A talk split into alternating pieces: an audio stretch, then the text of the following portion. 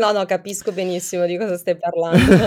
No, e poi comunque è anche un modo per mhmm, avvicinare chi ha estremamente paura della parte tecnica, perché io come te amo moltissimo la parte tecnica, passo tantissimo tempo ad approfondirla personalmente, però il feedback che ho da molte persone è che o si ama o si odia, quindi è una barriera molto forte e quindi allontana persone che magari hanno io li chiamo sempre entry point in Bitcoin, ma hanno degli entry point differenti. Per me è stata la tecnologia, ma capisco benissimo che per altri possa essere proprio il modo per anzi il butta fuori. E quindi se si prova da Mh. tante angolazioni diverse, si aiuta secondo me a anche altre persone. Ci si prova insomma. Assolutamente, assolutamente. È proprio perché tra l'altro io c'ho un po' di amici, no, che ho orange-pillato che adesso appunto ascoltano 'sto podcast qua e appunto nessuno dei miei amici, ehm, qua di Bologna che mi segue da poco e che segue da poco Bitcoin è appassionato di informatica, proprio nessuno. Eh, Anzi molti, appunto come hai detto te, la la la abbastanza rigettano, mhmm, ce ne hanno meno a che fare possibile e ascoltando il podcast ho dei bellissimi feedback che infatti mi rendono super soddisfatto perché appunto han sentito, ehm, non so, magari tutte le storie dei merchant di Bitcoin qua intorno che porto, la loro storia di come si sono avvicinati, di come adesso offrono i loro servizi in Bitcoin e vedono delle persone normali, Bravo. molte ultra sessantenni, molte con una famiglia, agricoltori, contadini, che parlano di questi temi qua, appunto come dicevam prima, dicendo anche cose che in realtà la media pers delle persone, anche non so, uno studente qua a Bologna che non fa economia non le sa, non sa le cose che appunto ha detto il contadino di Vignola che sta studiando Bitcoin da Certo. X tempo. Pazzesco 'sta Quindi cosa, incredibile. è belli sì, no, infatti a me proprio mamma mia, bellissimo, bellissimo. Allora, ora cominciamo formalmente quindi.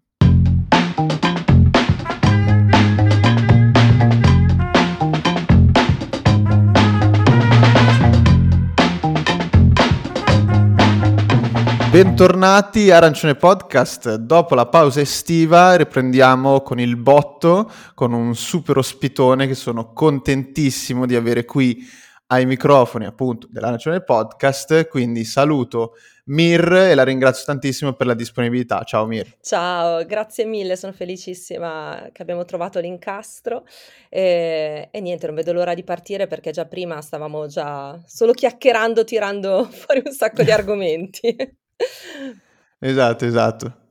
E allora con Mir intanto, beh, le farò chiaramente le prime domande di rito per i pochissimi che, ehm, non ti conoscono. Mir, in breve, chi sei, come hai conosciuto Bitcoin, un po' il tuo percorso. Allora, già sorrido perché, insomma, se l'argomento è multipotenzialità e polimatia, questa è la domanda più difficile di tutte. Nel senso che è il percorso mediamente o chi sono, cosa faccio, è proprio la domanda che ti ma ehm, ti manda in panico.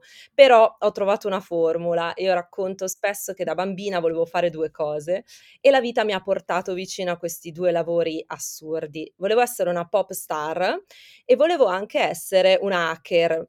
Ehm, quindi praticamente nella vita non si capisce bene cosa fa avrei fatto durante il giorno perché son 2 lavori mediamente notturni, ehm, però diciamo che, ehm, in qualche modo mi sono avvicinata a queste aree, ehm, facendo la vocal coach e studiando musicologia all'università, oltre che che linguistica. E poi, ehm, quando ho incontrato Bitcoin mentre stavo facendo il mio PhD, ho avuto questa illuminazione tipo San Paolo che prende e cambia tutto e e praticamente ho deciso di di andare full time su Bitcoin, che avevo già incontrato qualche anno prima, ehm, ma sostanzialmente avevo detto: "Vabbè carino, interessante, ma, mhmm, io continuo con quello che sto facendo". Poi in realtà ero a New York, ehm, ho incontrato proprio i bitcoiner e i primi discorsi su Lightning, per esempio, venivano fatti in quel momento. Ho proprio incontrato, ehm, Taj, Joseph Poon che stavano scrivendo il il white paper in quel momento. Non ho capito assolutamente nulla, però ho avuto la percezione che quella era proprio storia che stava avvenendo di fronte a me e volevo partecipare in mhmm, proprio da dai primi sedili, no, era un'opportunità talmente grossa, talmente interessante che ho mollato tutto il resto ed era circa credo 2014, 2015 e da quel momento non sono tornata più indietro e ho cercato di integrare tutte le attività, tutte le cose che faccio insieme, anche se poi Bitcoin di fatto è la la mia attività preponderante, ecco, rimane, mhmm, la cosa che faccio di più, anzi non è corretto, è la mamma la cosa che faccio di più, però diciamo, ehm, la la seconda è Bitcoin. Ottimo, ottimo. Esatto, quindi il tema di questa puntata, come accennato da te, sarà la questione multipotenziale, quindi anche tu eh, sui social e hai detto appunto prima, mi dicevi che stavi studiando questo argomento da comunque molto tempo eh, e secondo me è un argomento appunto affascinantissimo, come appunto abbiamo parlato prima nel fuori onda ed è veramente interessante. E in Bitcoin eh, rivedo molto questo, questo tema, insomma questo argomento secondo me ci calza proprio a pennello perché appunto la multidisciplinarità di Bitcoin unita alle persone che veramente vogliono capirlo, quindi che eh, volenti o nolenti, anche se magari eh, non sono super interessate di informatica o super interessate di economia o super interessate di politica, uno che vuole capire Bitcoin eh, davvero, bene o male, deve studiarsi un po' di uno, un po' dell'altro, un po' dell'altro ancora e se la curiosità che ha è talmente forte da riuscire ad approcciare queste tre macro aree, ovviamente poi ce ne sono, eh, secondo me, anche di più,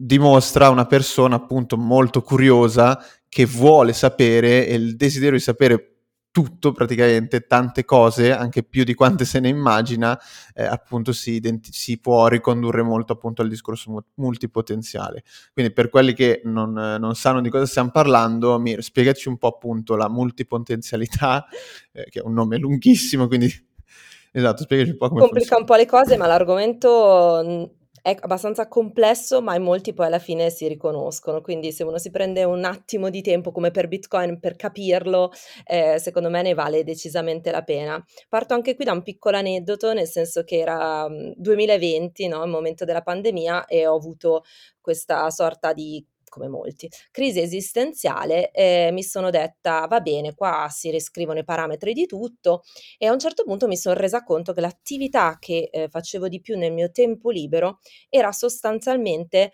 ehm, scaricare, ehm, libri di tutti gli argomenti, perché poi mi era venuta questa ossessione che non si sa mai se i libri ci saranno sempre, io voglio salvare, ehm, la conoscenza nel mondo, voglio tenermela per me, le connessioni, vabbè. E poi mi son resa conto la passavo questo tempo a tirare giù libri su qualunque argomento e a ricatalogare la la provare a ricatalogare la conoscenza umana. E mi sono detta: "Ma insomma qual è la tua passione?" E lì ho ho detto: "No aspetta, tu hai una meta passione, cioè a te interessa tutto, ti piace tutto e vorresti avere questa mappa della conoscenza umana." E ho detto: "Ma forse questo è il denominatore forte, no?" E e quindi praticamente ho ripreso il famoso, uhm, TED Talk di Emily Wapnick sulla multipotenzialità che mi sembra 2015, aveva reintrodotto questo termine, c'eran già degli mhmm, stati degli studi prima, ma sostanzialmente lei dice: per tutte quelle persone che non hanno chiaro, ehm, che cosa vogliono fare da grandi e tutte quelle persone che si rifiutano di scegliere una sola disciplina, un solo percorso nella vita, ma che alla fine sono appassionate, ehm, di così tanto e si sentono in qualche modo sbagliati o esclusi dalla società, ehm, in realtà questo è molto più comune di quello che pensano ed è un dono che può essere, ehm, come dire, utilizzato a proprio favore nel momento in cui l'accetti e sai come gestire tutto quanto. E allora quel talk che anni prima mi era stato assolutamente indifferente ha mi ha fatto fare un click, ho detto: "Beh, voglio occuparmi di di questo argomento, chissà quanto ci sarà". In realtà ho scoperto che c'era ben poco, pochissimo, nonostante Mh. tantissime persone si siano riconosciute in questo TED Talk che è uno dei più visti, la letteratura è pressoché, uhm, inesistente, quindi sostanzialmente per 2, 3 anni, insomma adesso sono arrivata a un bel po' di conclusioni e e la prima che mi piace condividere è proprio quella della multipotenzialità, insomma questa parola parla di potenzialità, ehm, non di riuscita, perché poi molte persone dicono: "Sono multipotenziale, fatto, sono un genio incompreso, a posto così." No, espressamente il termine parla di potenzialità, non di realizzazione. Quindi vuol dire che hai questa, uhm, diciamo curiosità, questa intensa propensione a studiare di tutto di più e, come dire, a cercare dei percorsi differenti per la tua realizzazione e il valore che puoi dare agli altri, ma non è detto assolutamente che li sviluppi tutti o anche solo uno di questi, quindi è bellissimo, ma, ehm, per arrivare poi alla realizzazione al successo, beh, c'è sempre il duro lavoro e la disciplina, ehm, come come in ogni ambito, non si hanno assolutamente sconti, ecco. Certo, esatto. Tra l'altro questo punto diciamo che nel primi momenti in cui mi approcciavo appunto a questo, a questo argomento, il punto che appunto c'è una differenza tra multipotenziale e polymath, che invece eh, poi se ho capito bene, il polymath invece è quello che è assolutamente riesce a masterare tutti esatto. gli argomenti a cui si interessa, quindi quello è diciamo che è il vero genio esatto. che riesce a eccellere in tantissime aree. Questa differenza qua in realtà a me mi è piaciuta molto, nel senso che mi ci sono avvicinato anche per questo, perché appunto io mi sentivo proprio una persona che si appassiona di tantissime cose, proprio una, una quantità infinita, cioè in realtà potenzialmente tutto, cioè proprio il mio sogno sarebbe conoscere tipo più cose al mondo, no? Sapere tutto, no? se, se, qualcuno mi fa una domanda su quella pianta, io riesco a parlare, co- un, po' come appunto come te e Giacomo, che se vi fa- fanno una domanda su qualsiasi cosa, voi comunque riuscite a parlargli a un livello molto superiore, diciamo, alla media, in un livello magari molto approfondito anche spesso. Quello è proprio il mio sogno, qualsiasi cosa. Sì, sì, sì, mi ci ritrovo. E però riconosco, esatto, esatto, però riconosco il fatto che eh, nonostante appunto io mi informi molto spesso, tutto il giorno, tutti i giorni, un tot delle più disparate cose, eh, eh, mi rendo conto benissimo di non eccellere in nulla, praticamente nulla. Quindi questa differenza qua appunto tra multipotenziale e polymath mi ha detto, ah ok, quindi non bisogna eccellere in, queste, in tutti questi interessi che si hanno, quindi ok, ci può stare, esatto, io sono esattamente quella cosa lì, mi interesso di qualsiasi cosa, ma faccio, sono mediocre in molte di queste, il che però eh, mi rende una persona, tra virgolette, meno mediocre perché? Perché in realtà so mediamente molte più cose La rispetto agli conta. altri, anche se spalmate. La somma esatto. conta, non possiamo far finta che comunque non esista uh, questo tipo di, di, funzione matematica. Eh, certo, il tempo è limitato, l'obiezione generalmente è il tempo per approfondire, ovviamente è quello che è. Eh, però eh, mi, viene, mi, viene, da dirti un paio di cose. Beh, la prima che io tengo molto al concetto di verticalizzazione, cioè eh, comunque in alcuni ambiti noi andiamo, mh, che ci interessano, andiamo a verticalizzare, a specializzarci e non per forza dobbiamo a- rimanere a livello superficiale o arrivare al punto più estremo di specializzazione che nella mia testa, ma diciamo anche nella società mediamente rappresentato dal classico PhD, no? Che ti prendi perché a quel punto sei l'esperto uh-huh. di quella cosa così singola eh, che praticamente puoi parlarne solo tu e il tuo relatore. E lo dico perché ho fatto questo percorso, quindi ho anche provato a iperspecializzarmi, eh, ma diciamo che uno sceglie la profondità di... Eh, non, non per forza bisogna rimanere su tutti gli ambiti superficiali, non per forza su tutti devo diventare il super esperto, magari c'è un argomento che comunque ci piace di più come Bitcoin, che è appunto un contenitore di altri argomenti e ci si sta su molto più tempo, quindi eh, è, è una skill proprio quella di sapere quanto imparare e imparare a imparare la quantità giusta. E, e, poi l'altro che mi viene in mente è proprio, insomma, eh, ti dico la verità, ho cominciato a scrivere molto indietro, un volumetto proprio sulla, eh, su questo argomento e una delle cose di cui tratto è, è, proprio la risposta a questa classica obiezione, cioè il tempo che hai è quello lì, non ti puoi aggiornare, non puoi approfondire. E um, dagli studi un po' che ho fatto, dalle esperienze che poi molto spesso in questo caso vengono anche da chiacchierare con persone che secondo me sono proprio dei polymath moderni, quindi insomma io gli faccio domande, uh-huh. cerco di carpire un po' di segreti, è, è proprio il fatto che ci sono degli hack degli hack cognitivi che ci permettono di riciclare conoscenze da un ambito all'altro, di velocizzare la conoscenza e di non ripartire sempre dallo stesso livello. Quindi sì, è vero, dobbiamo farci i conti col fatto che non possiamo arrivare dappertutto e approfondire tutto, però non stiamo ripartendo veramente da zero, quindi più passa il tempo, più possiamo riciclare, abbiamo comunque già una mappa del territorio che spostiamo da un'altra parte. E molto spesso alcune conoscenze di tipo generalista eh, sono proprio quelle che dobbiamo avere, ma che non è necessario approfondire. Ora, adesso son diventate indispensabili, sapere l'inglese, public speaking, uhm, saper fare dei contenuti.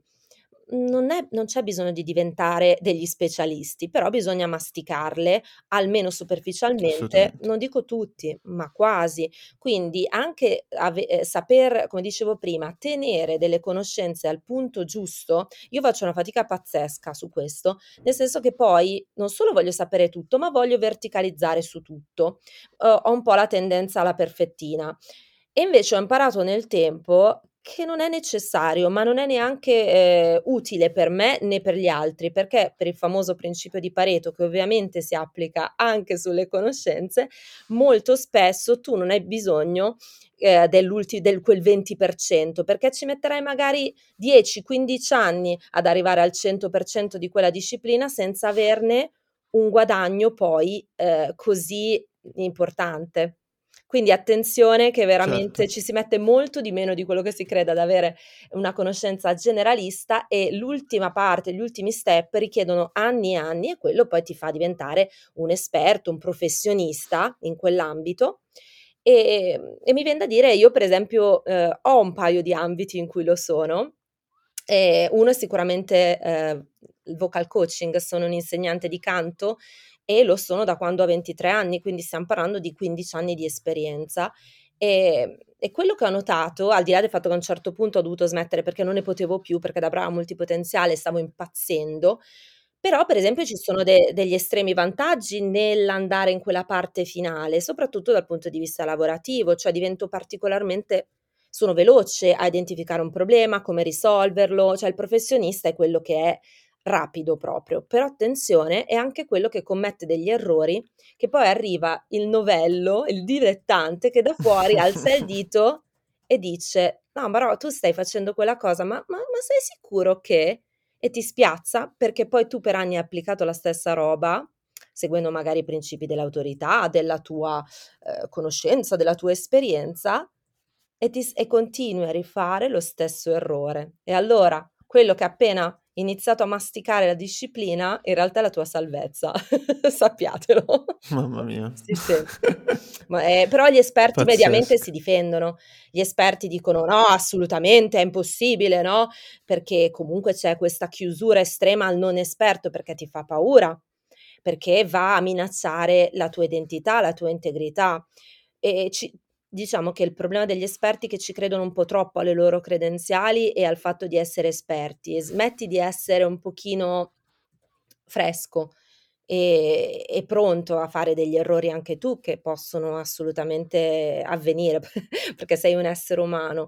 Quindi quindi insomma, non so come dire, mhmm, mi piace molto questo tema della verticalizzazione dell'expertise e e nonostante mi riconosca nella multipotenzialità, io credo che ci sian dei valori pazzeschi nella specializzazione, ehm, però saperla gestire e capirla, ecco, è molto, molto importante ed è una skill che in realtà tutti, specialisti o meno, dovrebbero avere.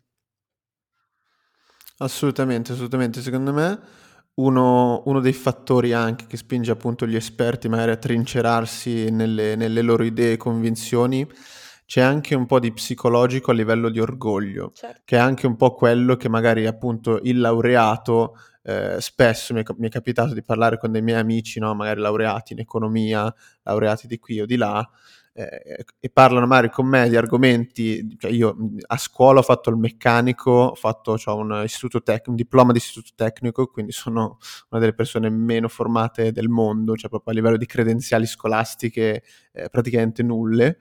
E e appunto diciamo che una delle obiezioni è: "Eh, ma si è sempre fatto così", o comunque: "Io ho studiato X anni, cos'è sono un rincoglionito?" Cioè è anche il dire: "Ma io allora, cioè ho buttato via tutto questo tempo della mia vita perché poi arrivi te che non hai fatto niente e stiam parlando di questa cosa in un livello comunque che ha senso, ci stiam discutendo di cose che hanno senso, di argomenti validi, allora forse ho sbagliato qualcosa, cioè cosa serve allora l'università?" Quindi si mette in dubbio una serie di scelte che si è fatto nella vita e e questo è è è destabilizzante per molti. Assolutamente sì, anche perché poi la la la classica narrativa è: scegli presto tipo ah, già alle medie, almeno in Italia, eh, alle medie devi avere le idee chiare perché poi al dal liceo in poi, liceo, istituto tecnico, poi dopo la tua vita è già segnata, cioè tu hai 13-14 anni, tu devi aver chiaro come andrà avanti il tuo percorso e non cambiarlo mai, perché se lo cambi ci saranno delle conseguenze terribili. Eh, questa è un po' la sensazione, no? Quindi chiaramente chi segue questo tipo di, eh, di narrativa, quasi tutti in realtà, si sentono sempre più bloccati dalle loro scelte, non hanno mai il coraggio di scendere da questo treno e vedere che cosa succede. Quindi per la sunk cost fallacy eh, non, non, hanno la, non, hanno mai avuto la forza e se vedi qualcun altro invece che ha preso un percorso diverso, cioè la tua prima reazione è dire, cioè è difensiva, no? Cioè aspetta un attimo, mi stai dicendo che ho sbagliato perché vuol dire che quella tentazione l'hai avuta tante volte, vuol dire che comunque è qualcosa esatto. con cui esatto. convivi, no? E, e, poi per come è fatto proprio questo tipo di, di, di diciamo di Ehm, la classica carriera a scalini, no? in cui scegli, vai dalla formazione, poi fai il lavoro, cresci sempre di più, poi vai in pensione, cosa che non esiste eh, assolutamente più, però è sempre questa la promessa, no? eh, che andrà sempre meglio e sarai sempre, come dire, se stai su questo percorso sei al sicuro eh, su tutto, no? e ovviamente sappiamo che non è così, quindi è anche molto, molto pericoloso in questo momento, a mio parere, credere in questa, questa cosa, però l- lo stesso percorso universitario universitario e, e lavorativo, eh, come dire, fatto in modo per cui tu debba eh, continuamente fare eh, lo step dopo senza farti troppe domande. L'università stessa eh, blocca da alcune professioni, gli albi di categoria bloccano da alcune professioni e quindi chiaramente le persone che hanno scelto quella strada hanno tutto, ne parlavo ieri nel talk proprio qua a Riga, eh, una delle caratteristiche della, dello specialista è eh, avere poi dopo delle credenziali e dei sistemi di valutazioni e delle metriche che eh, dividono eh, gli outsider dagli insider. Quindi gli insider sono protetti e si aspettano di essere protetti non solo da diciamo queste garanzie, ma anche dagli altri. Gli altri devono portare rispetto perché eh, tu hai preso il tuo di- il, la tua laurea, tu sei entrato in quella cosa, nessuno ti può destabilizzare, nessuno può anche parlare dei tuoi argomenti perché te l'hanno promesso, te l'hanno garantito e quindi tu mi dai fastidio, rispetta anche tu questa cosa. No? Ed è quello che, che vediamo in certo. continuazione. Se non sei un esperto, sei un esperto in, com'era la, la roba, eh, in biologia, no? Eh, per poter parlare di questo argomento, no? E tu saresti un esperto in quest'altra sì, sì. cosa, allora dovremmo stare zitti su tutto. Eh, secondo questo principio, esatto, no? Esatto. cioè non possiamo parlare di niente tranne che nella nostra iperspecializzazione. Ma abbastanza tristarella Assurdo. come prospettiva, eh?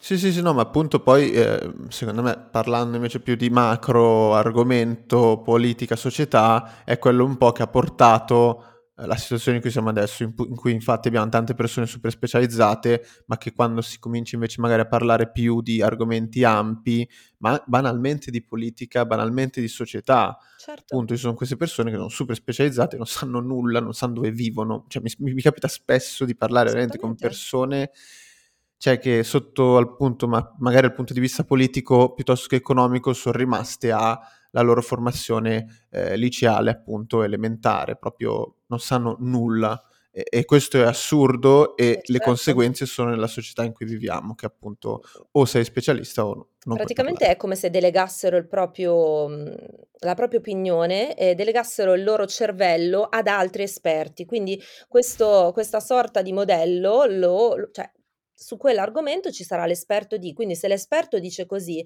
io non vado ad informarmi perché ci sono esatto. tutti questi altri che saranno bravi quanto me la verità è che proprio per la Gelman amnesia, anzi al contrario, se sai che nel tuo argomento tutti ne sanno così poco e così male, dovresti immaginare che anche gli altri esperti siano messi, esatto. diciamo, non dico gli esperti, ma quelli che parlano di quell'argomento seguendo gli esperti siano messi male.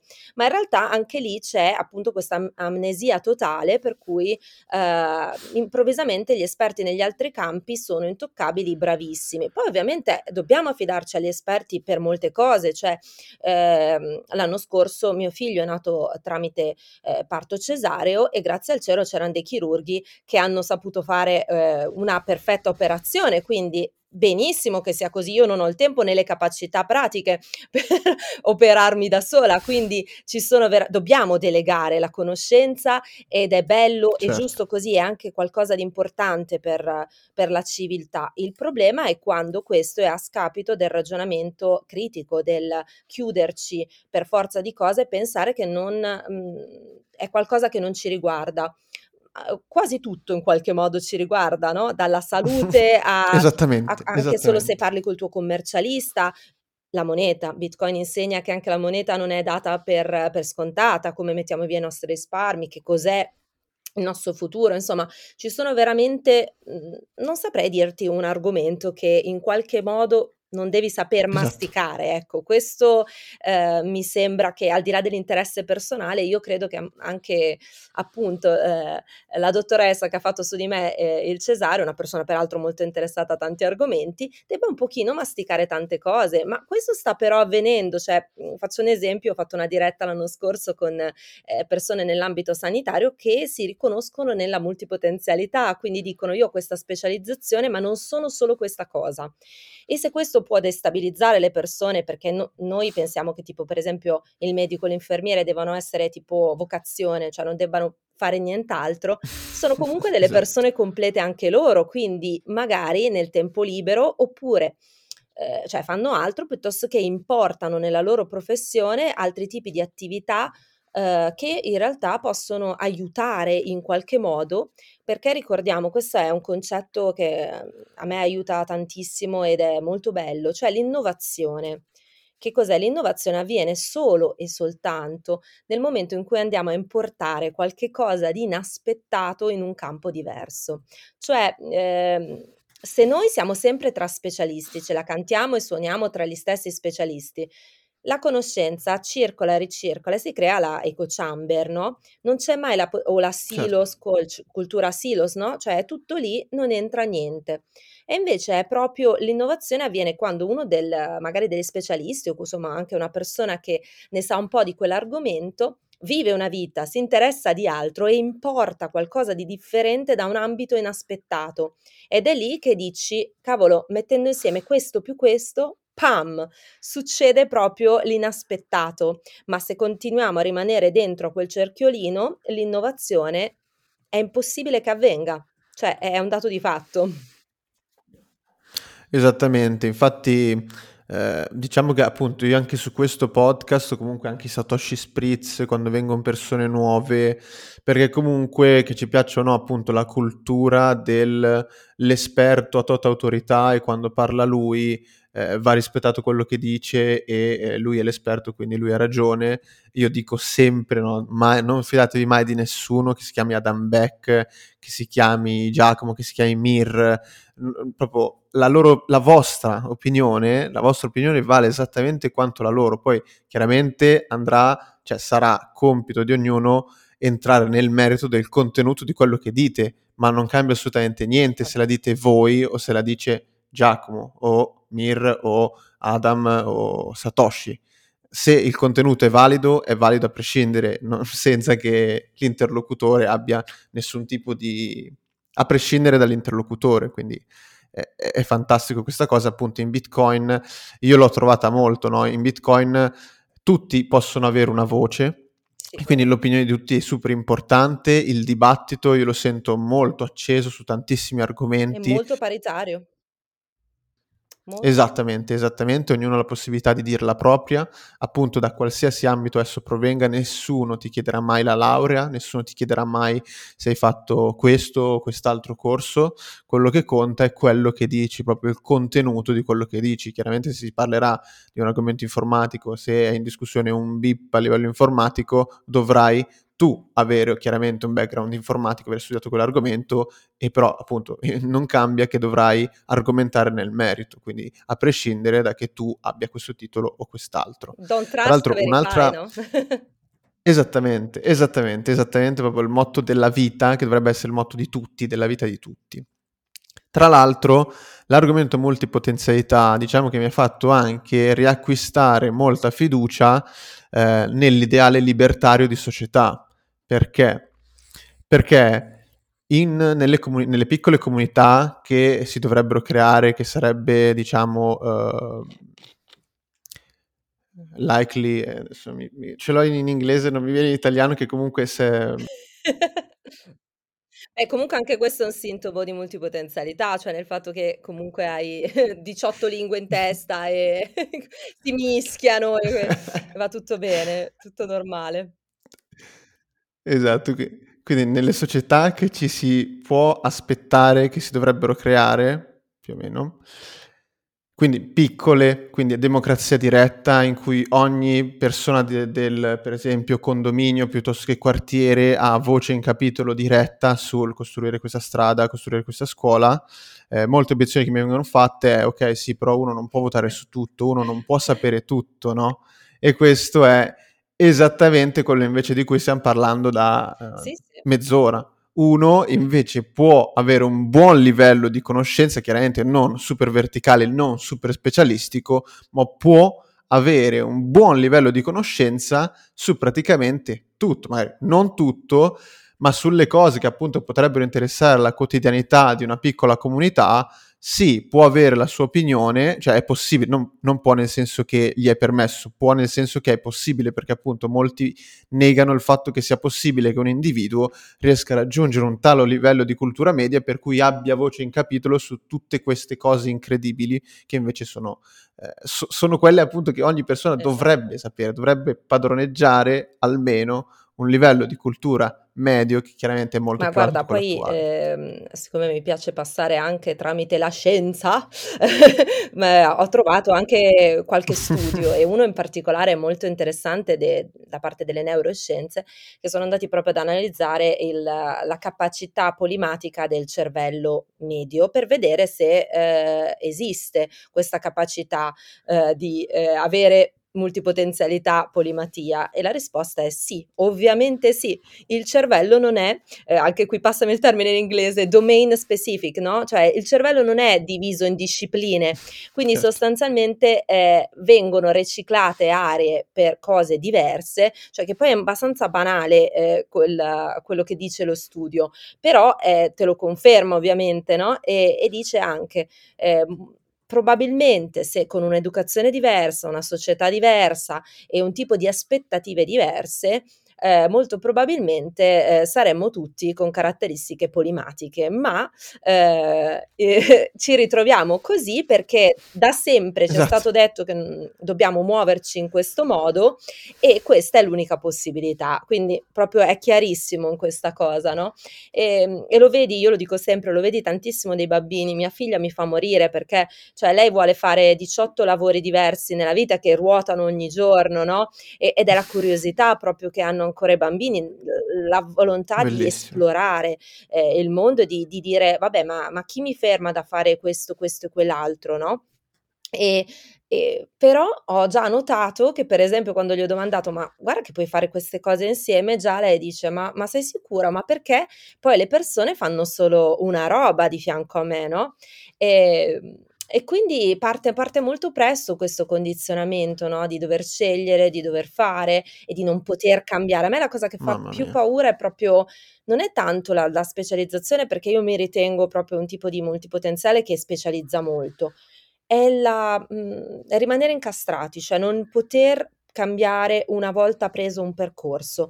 Questa cosa la trovo mhmm, fortissima, mi mette un senso di angoscia pazzesco eh, e invece no, grazie al cielo, scelte prese nella vita, la maggioranza delle scelte che abbiamo preso sono o reversibili o addirittura, cioè io tutte le volte che ho cambiato vita completamente, mandato della cretina pazza, ma ho sempre guadagnato sia personalmente sia economicamente sia a livello di esperienze.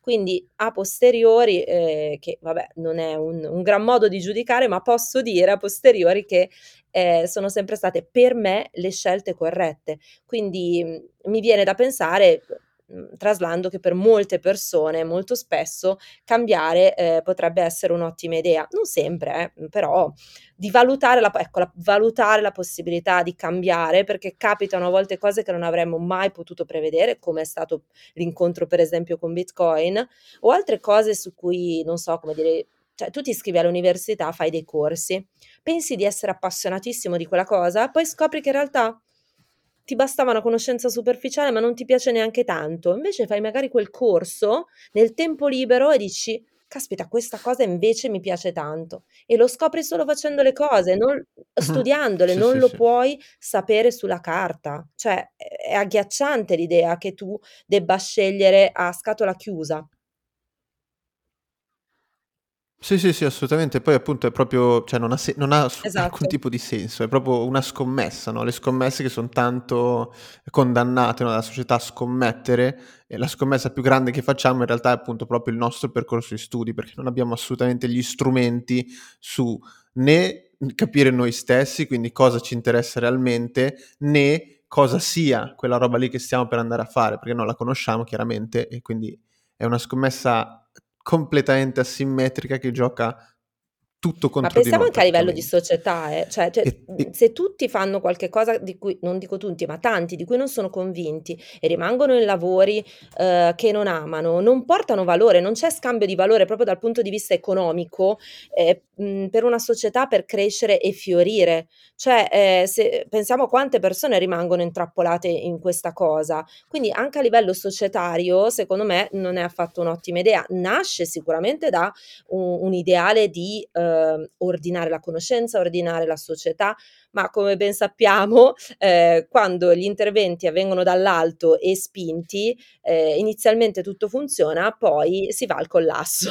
Quindi è un altro classico esempio certo. di quando vuoi controllare un po' troppo che produci i risultati opposti a lungo termine, a medio-lungo termine. Esatto, invece mi è tornato in mente adesso quando prima invece parlavi di tua figlia, di come è già chiaro, no, da da subito dai primi momenti, dai primi anni della propria vita che, ehm, l'uscire un po' dai binari sia qualcosa di strano, è che comunque la morale di quello che stiam dicendo da da tutta l'episodio è che sostanzialmente, cioè il cervello, come hai detto te, può fare tutto, no, a livello scientifico è designato, è disegnato per riuscire a fare tutte queste cose e conoscere moltissimo, no, anche la classica storia, il mito, mezzo mito, mezzo mezza verità, che usiamo solo il 20% del nostro cervello, ehm, ne è un'altra prova. E quindi la morale di tutto questo è che da quan dall'antichità, da quando esiste l'uomo, da quando esiste la scuola e l'istruzione, sostanzialmente l'uomo ha imparato a imparare nel modo sbagliato. Aspetta, ti Quindi fermo. Ho scoperto che in realtà è un fenomeno molto più recente. Ehm, le università di tipo medievale, ma anche rinascimentale, ehm, avevano un approccio generalista. L'ordina come lo conosciamo noi, questa segmentazione della cultura in realtà è relativamente recente. È una cosa diciamo dal da dopo proprio l'enciclopedia, mettiamola così, dal dall'800 in Ah-ah, poi, sì. uhm, è lì che si dice: "Abbiamo troppo materiale, 800. cominciamo a segmentare perché così saremo più efficienti, centralizziamo." Appunto, che porta sicuramente a efficienza.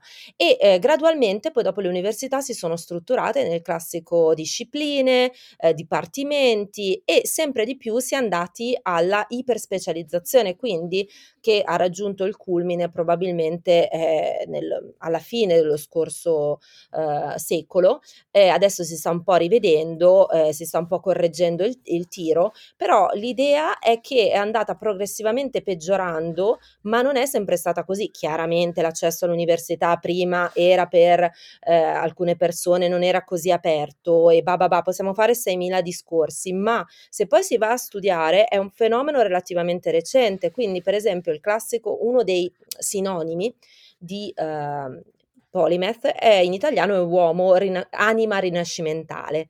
È proprio a designare il fatto che era un valore nel Rinascimento essere, Ah. ehm, personalità che sapevano tutto di tutto. Infatti non è un caso che Leonardo da Vinci, che è il simbolo di questo periodo Esatto, Leonardo da Vinci, vabbè, quello è fuori ogni parametro perché è stato calcolato che tu hai bisogno di 13 professionisti per fare un Leonardo da Vinci. Quindi chiaramente lui è un outlier, lui è fuori range.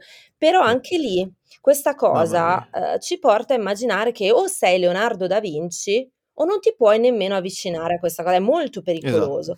In realtà ci sono tanti, tanti esempi. Un Peter Burke è uno studioso di polimatia, ehm, che ha scritto questo interessantissimo, uhm, volume su proprio su tutti i periodi della della polimatia e dice: "Attenzione, Pensiamo che i polymath siano molto meno di quelli che in realtà sono stati, perché poi la storia è stata riscritta in modo tale o da cancellarli, oppure di farli ricadere in una di quelle discipline che conosciamo. In realtà, mhmm, pochissimi sono rimasti alla memoria storica come veri polymath, come era Leonardo da Vinci, sono tantissimi, cioè, ehm, che in realtà hanno, non dico 13 professionalità, ma che ne hanno magari 2, 3, 4, 5. Attenzione che era assolutamente la normalità, ehm, della come dire, come aspirazione, non è la normalità delle persone che incontravi, ma, ehm, chi, ehm, era uomo di cultura e che voleva approfondire aveva questo come ideale. E poi l'ideale è cambiato gradualmente fino a portarci a: guarda che ne puoi fare solo una cosa o al massimo se ne fai qualcuna in più sei Leonardo da Vinci e quindi sei un genio. Ma le caratteristiche polimatiche non sono, come dimostrano questi studi, necessariamente legati alla genialità perché molto spesso sono legate all'efficienza nella conoscenza, nel gestire la conoscenza e questo ci dà proprio, ah caspita, ma allora cioè se c'è una buona educazione, una buona capacità Meta skill, ecco, servono meta capacità, questa è un'altra delle chiavi.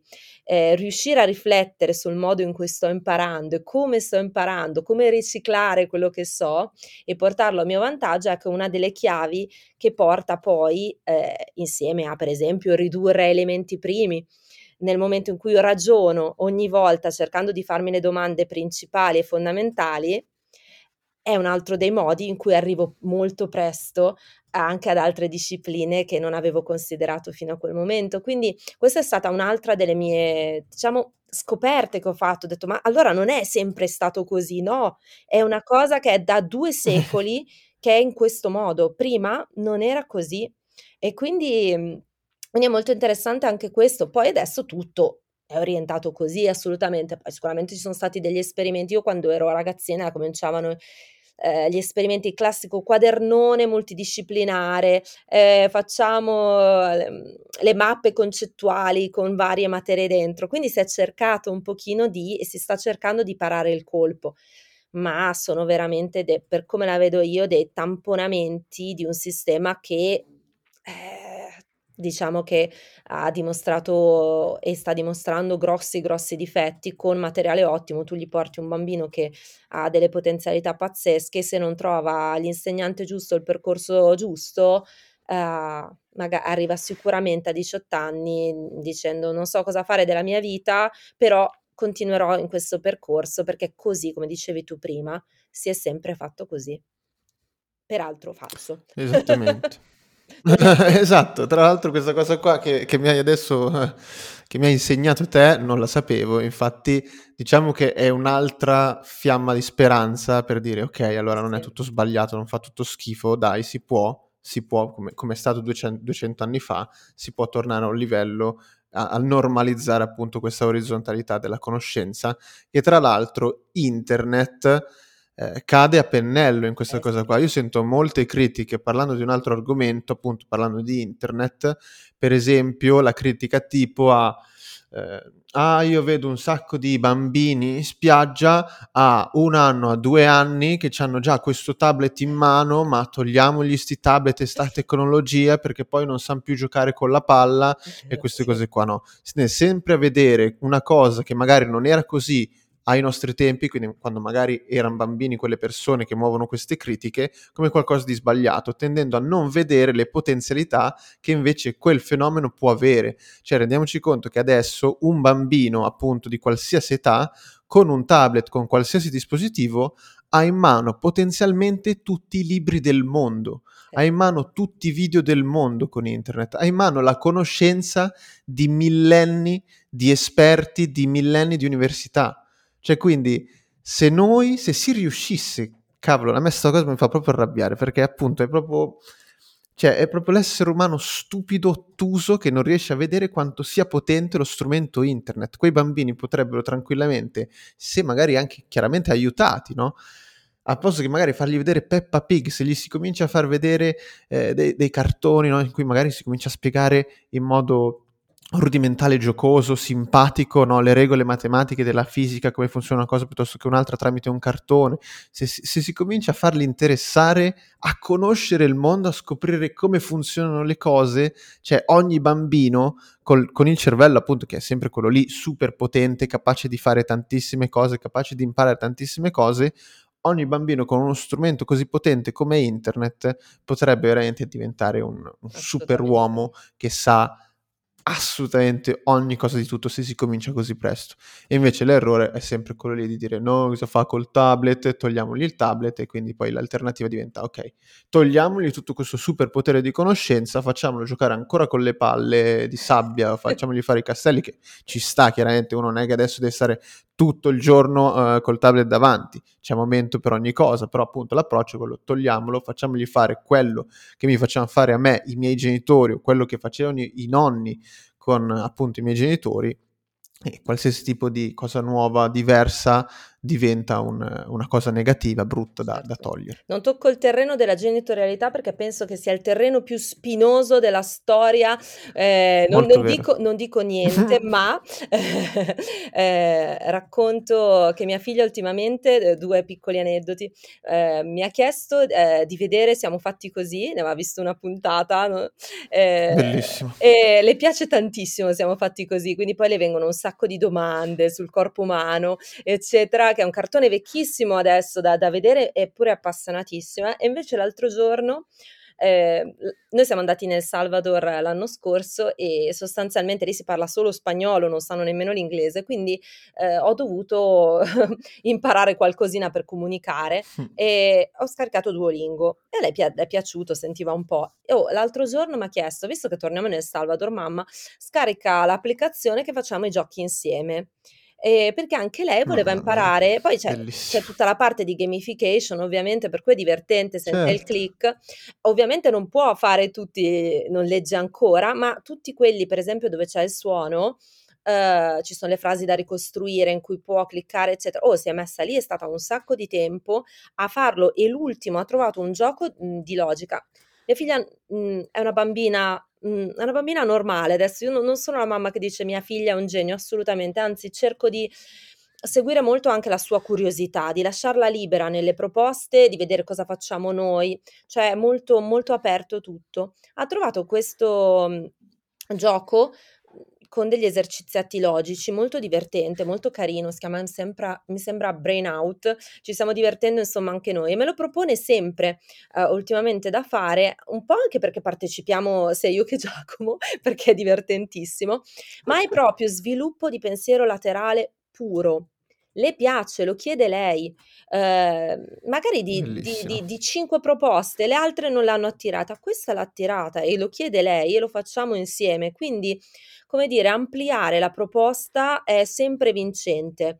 E questo vuol dire anche la proposta magari di qualcosa di fisico, perché appunto avendo due genitori nerd, eh, i nostri poveri figli, magari dal punto di vista di manualità e fisicità, lì hanno bisogno dell'intervento dei nonni e degli zii, eh, che invece li portano fuori e insegnano più altre cose. E va bene anche questo. Cioè io per esempio dico sempre che multipotenzialità, ma io sulla manualità, su tutto ciò che è manuale, sono una veramente una capra ed è una di quelle cose che vorrei imparare a fare meglio, perché mi manca la pazienza, mi manca proprio una serie di di di caratteristiche che vorrei sviluppare perché vedo un un grosso buco in quello, piuttosto che l'intelligenza, uhm, naturale, ecco un'altra delle mie scoperte che ho fatto, no, cioè la capacità di, uhm, interpretare i segni della natura. E è bellissima questa cosa, cioè vuol dire che tu se sei in un bosco e ti perdi e sei un cretinone nerd non sopravvivi, mentre chi ha dell'intelligenza naturale è in grado di sopravvivere in una situazione in cui sa interpretare tutto ciò che avviene intorno. Quindi veramente c'è certo. una possibilità e, e degli ambiti completamente scoperti che io dico prima o poi voglio fare ovviamente. Quale sarà la mia prossima fissazione? È che io parlo di ossessioni, fissazioni, perché non so te, ma la mia modalità è quando arrivano queste cose mi immergo completamente, magari per un periodo relativamente breve, poi riemergo, ho preso quello che c'era da prendere e passo ad altro, no? E, mhmm, molti mi dicono che che è tipica questa modalità, o l'avere anche più libri in contemporanea. Ecco, la, la cosa molto del, del, che ci hanno anche detto che il libro si inizia e si finisce, ok? Molti, molti potenziali hanno aperti 4-5 libri e quando mi scrivono nei direct message, tipo, sai, rubrica del consolami, dimmi che non sono sbagliato, moltissimi mi scrivono questa cosa e io gli dico no, no, continua a farlo, perché tu tenendo aperti più libri stai attivando le connessioni tra un'area e l'altra. Tu stai facendo qualcosa che al di là che trovi più congeniale a te, va bene, ma anche stai facendo qualcosa di utile perché poi fai ponti tra una cosa e l'altra ed è una delle tue caratteristiche ed è uno dei tuoi superpoteri. Quindi non smettere di farlo perché ti hanno detto che necessariamente un libro va letto dall'inizio alla fine. E, chi, e dove sta, in che libro sta scritto che dobbiamo esatto. sempre fare una cosa del genere o che dobbiamo anche finirlo il libro? Perché se non abbiamo preso quello che c'è da, da prendere non ci interessa più, eh, o che altro, mica una roba sacra, voglio dire, no? Un libro, così come un articolo su internet e anche perché no, un podcast, no? E va bene anche questo, cioè certo. cioè non è che, che, viene la polizia della conoscenza e, e, ci farà pagare tutto, andremo nell'inferno della, della conoscenza, no? Però, però, come dire, ci sono tante modalità dei multipotenziali che sono scoraggiate e viste come quasi patologiche, ecco, eh, mi verrebbe da dire. E quindi invece eh, io molto spesso eh, rassicuro le persone dicendo non solo è normale, va benissimo, no, non c'è nulla di patologico, ma addirittura se tu elimini certe parti del tuo metodo di apprendimento, tu vai a perderne. E quindi attenzione ad eliminarle. Certo, sì, sì. Esatto, tra l'altro è proprio... No, non so, c'è proprio questo argomento qua, mi piace veramente tanto perché mi fa veramente riacquistare un po' di speranza nell'umanità, in cui credo molto poco in realtà. E so- soprattutto quello proprio di un futuro in cui cioè, il problema più grande no, di, di, un adolescente, di un ragazzo, sarà proprio il knowledge management, quindi come ah. ottimizzare il conoscere, quindi la, la, propria conoscenza, come ottimizzare il quanto mettere una materia in un argomento piuttosto che l'altro, che è quello che dovrebbe essere, cioè dovrebbe essere la normalità, perché appunto noi abbiamo accesso tramite internet, abbiamo accesso a qualsiasi ambito e sono, cioè, sono disponibili fonti a livello più che universitario, cioè uno veramente, ma gratis tra l'altro, gratis, totalmente gratuito, uno non deve neanche pagare nulla. Chiaramente eh, se uno vuole pagare ci sono comunque milioni di corsi su qualsiasi cosa e tu puoi avere un'opinione, in questo caso un aiuto, da un esperto, comunque qualcuno che ha qualche titolo se proprio ne senti la necessità di avere degli altri input, magari se solo vuoi sentire un'opinione diversa da quella che magari può esserti fatto tu studiando un argomento improprio, diciamo, da autodidatta, puoi comunque avere accesso all'opinione di qualcun altro che sta studiando o ha studiato tanto quell'argomento. Quindi con internet, cacchio, io veramente io non trovo scuse a chi eh, quando gli fai una domanda dice eh, non lo so, ma non posso sapere tutto, eccetera. No, sì, tu puoi sapere tutto, quindi non, non, non c'è proprio... Io non riesco veramente a concepire anche la critica del tempo, no? Per dire, il tempo non è mai un problema secondo me poi ovviamente ci sono, ogni caso è a sé stante, certo. però per dire a me che sono molto appassionato di cinema, ogni volta che appunto un mio amico tira fuori eh, un cinema, magari tipo un classico che lui si è recuperato dopo mille anni, dico ah sì, bellissimo, e questo succede ovviamente con tantissimi film, e la conclusione è, a me ho capito, ma io non posso mica vedere film tutto il giorno, cioè te, non posso mica stare davanti allo schermo tutto il giorno, ho anche altro da fare, e dico sì, è vero, però per dire io che sono abbastanza notturno, io sfrutto moltissime notti, tra virgolette, notti che poi chiaramente un film sono due ore al massimo, no? Quindi al posto di magari che andare a letto, se una cosa mi interessa, che mi appassiona e non mi pesa soprattutto eh, lo svegliarmi presto il, il giorno dopo e sentirmi particolarmente destabilizzato, cacchio, io impiego anche del tempo che non ho, perché sarebbe dedicato magari al dormire, normalmente socialmente accettato che la notte si dorma, perché chiaramente il corpo ha bisogno del suo recupero, eccetera, ma basta investire queste due ore qua e in quelle due ore lì stai coltivando una tua passione, stai coltivando una tua conoscenza e chiaramente in questo caso è, eh, sono un film, ma potrebbe essere qualsiasi cosa, potrebbe essere appunto quella cosa di cui ti vuoi interessare, quella cosa eh, che vuoi studiare e approfondire, quindi anche il tempo secondo me non è mai No, un no. problema, è proprio solo Hai una barriera personale. due punti interessantissimi. Uno è l'ottimizzazione della propria giornata, quindi l'organizzazione. Io dico sempre che i multipotenziali per mhmm, realizzarsi devono comunque andare a riguardare almeno, uhm, 3 ambiti non c'è solo quello del tempo, c'è proprio l'organizzazione pratica ed è molto legato anche alle priorità. Cioè se noi diamo la priorità a certe cose, ehm, necessariamente poi avremo meno tempo per la conoscenza delle nostre passioni. Non è sempre possibile scalare certe attività, ma non ci rendiamo conto di quante attività stupide in cui perdiamo tempo stiamo facendo.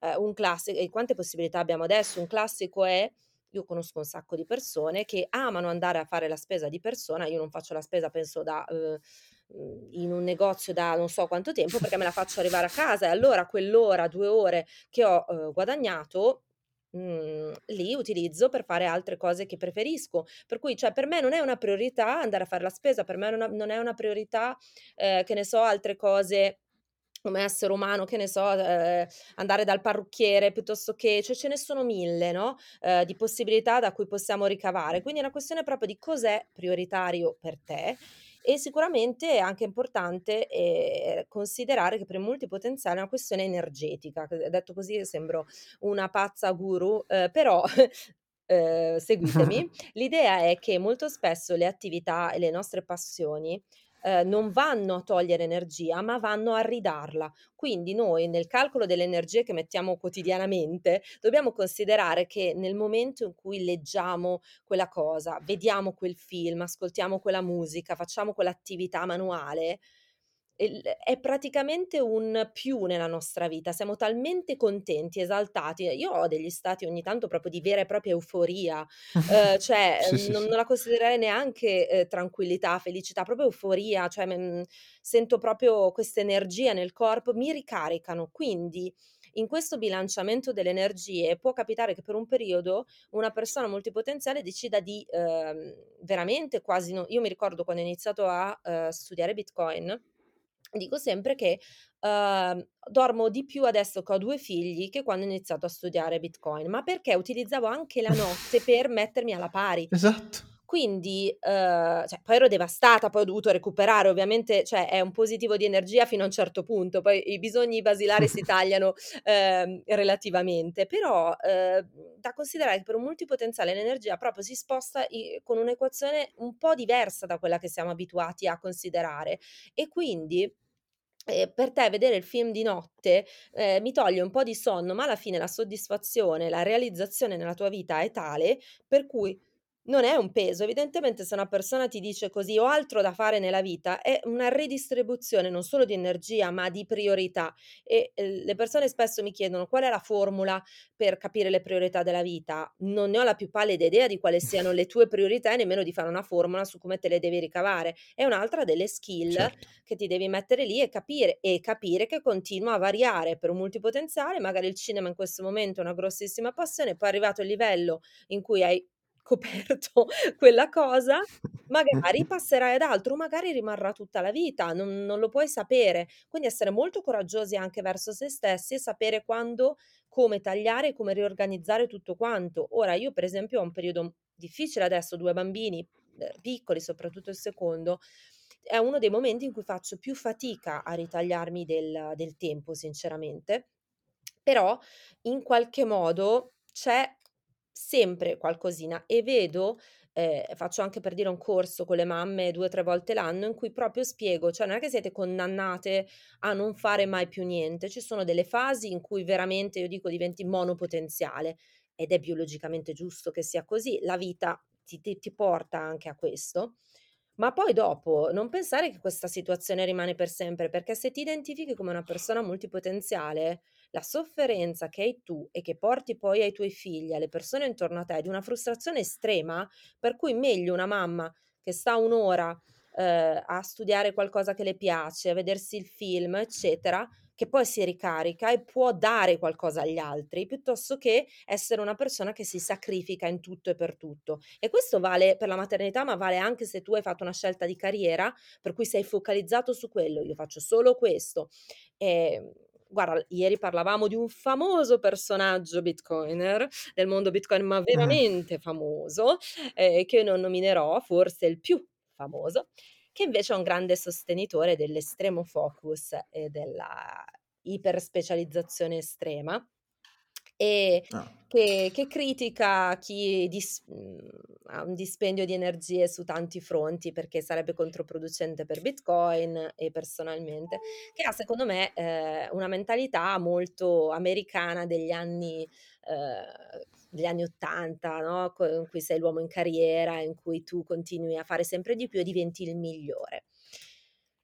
Mh. Ehm, e a me ha fatto molto riflettere questa cosa, perché multipotenziali molto spesso non vogliono essere migliori, cioè a me non mi interessa di essere la migliore. A me interessa ehm, è un tipo di esplorazione della vita, siamo più dei ehm, degli esploratori e vogliamo conoscere, fare per il gusto di farlo e diventare abbastanza bravi o bravi quanto interessa a noi. Quindi, ehm, mi ha fatto proprio pensare avevo pubblicato anche un post di quanto è diverso il successo specialistico dal successo multipotenziale. Il successo specialistico è determinato da credenziali, da obiettivi, da proprio mi metto questa cosa, diventerò il migliore, farò il record mondiale e la maggioranza non ci arrivano, quindi la maggioranza poi alla fine hanno un forte grado di frustrazione. Mentre è molto più sano il successo multipotenziale perché è autodiretto. Decido io i parametri del mio successo Esattamente. e decido io come essere felice, non sono parametri esterni, sposti proprio completamente il mhmm, il locus, no, e e questa cosa secondo me è così rilassante, cioè è così per per qualcuno no, per qualcuno a qualcuno piace avere l'obiettivo chiaro e definito dalla società e e non non metto in dubbio che può essere veramente una scelta, ehm, come dire, non so già dove devo andare, voglio raggiungere quello, è bellissimo così, ma l'importante è che anche chi è così capisca che non tutti sono in questo modo. Esattamente. Tra l'altro questo tema in particolare, ehm, secondo me non è interiorizzato da molti multipotenziali, perché ovviamente non posso parlare per la maggioranza, però eh, perlomeno in Italia, dalle testimonianze che ho visto tramite vari video YouTube, piuttosto che sui forum, piuttosto che nel gruppo Telegram, in molte storie che leggo, sento spessissimo il allora io mi sentivo così e tutti mi dicevano che ero sbagliato, quindi io pensavo di essere sbagliato. Quindi questa, eh, quest, questo non arrivare ne, nello specializzarsi in qualche cosa, ma essere più o meno a un buon livello su tante cose, da molti, in realtà molti potenziali, non era vissuto così bene, non era vissuto anche per se stessi come un pro. Invece questa cosa, appunto, come probabilmente te, eh, l'ho vista da subito, proprio da sempre, un super pro Forse anche perché eh, personalmente sono una persona molto sicura di me, Certo. delle opinioni delle altri, mi interessa fino a un certo punto, quindi appunto nel momento in cui riuscivo a conoscere eh, fino a un certo livello un determinato argomento, io a, a, livello personale ero tipo mega soddisfatto, mi sentivo veramente bene, mi sentivo proprio che stavo diventando una persona migliore, ma non degli altri, cioè stavo dip- diventando la migliore. Eh, cioè migliore di me stesso prima di, di, di sapere quella cosa lì. Certo. Quindi, e stavo, non so, mi stavo digevolvendo, mi stavo potenziando, ecco. Bellissimo. Eh, esatto, e quindi è una sfida solo in realtà contro me stesso, quindi quante cose posso conoscere? Io le voglio conoscere tutte, tutte non si può, ma quante ne posso conoscere? Tutte queste qua.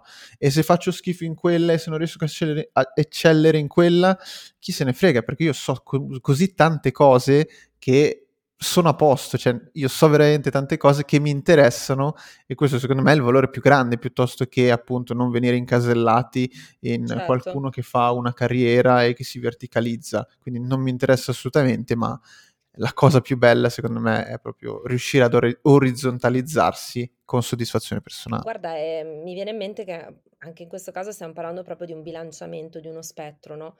Nel momento in cui eh, vai troppo, credi troppo agli altri, sei insicuro e quindi eh, vai proprio verso la frustrazione, la, ehm, diciamo la la quasi depressione, no, del dell'essere in questo modo sbagliato. Se però vai dall'altra parte dello spettro rischi di considerarti, e questo mi è successo raramente, ma succede, un genio incompreso quando in realtà sei semplicemente una persona davvero inconcludente. Può capitare anche questo, no, e quindi finalmente trovi dall'esterno una definizione per cui ti stanno dicendo che nella vita puoi fare un cavolo perché tanto sei così. E invece il bilanciamento è quello di cui parli tu, no, sono padrone delle mie conoscenze, no, la knowledge ma knowledge management, no, lo riesco a fare, mi sento sicuro di me stesso, il mio criterio attorno a me e valuto rispetto ai lavori, rispetto a quello che devo fare nella vita, come utilizzare, uhm, quello che ho, ma rimane lì al centro, no, tutto quanto. Però è facile andare agli estremi, per cui ti dico nella mia